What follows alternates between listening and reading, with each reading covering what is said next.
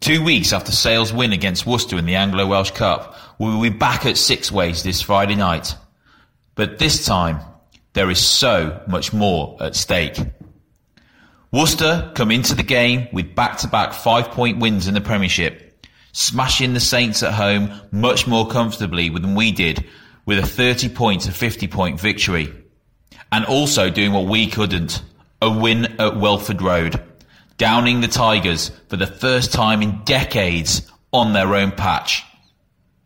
Worcester, well, they're in a similar position to us. They're scoring lots of tries, having scored over 30 points in every match in the last month, bar the 21 that they scored against us in the Anglo-Welsh Cup.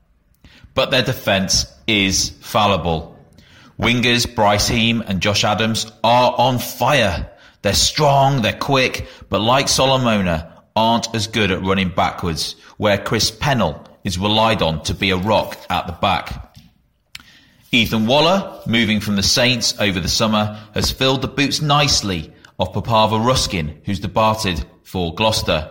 And with Nick Schonert back from injury and the weight of Will Spencer on the fringe of the England squad, shunting from the second row, they are big ruck clearer out, clearers out and they win quick ball, as well as being strong in the scrum and in the maul. The ones benefiting from this quick ball is South African Francois Hougaard, no longer wanted by the Springboks, and new fly half Jono Lance, whose returning signing respectively have boosted Worcester onto the next level into winning matches. But for me, the player to watch is Ryan Mills. Whether he plays at 10 or whether he plays at 12, his distribution, his kicking game, his decision making is what makes the Worcester machine work, and I think is the reason and the cause for Worcester's brilliant attacking game at the moment.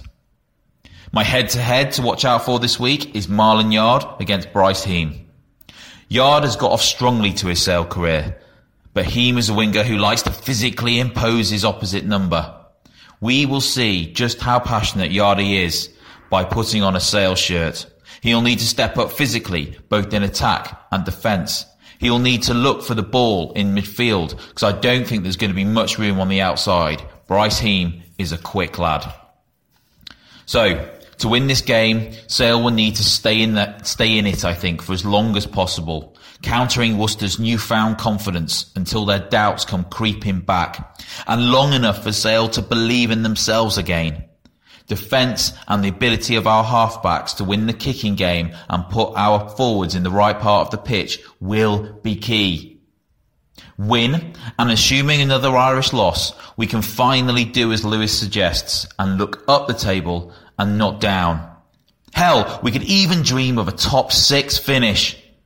So, it's a week to back the boys. A prediction is pointless. Worcester 20, 25, Sale 29.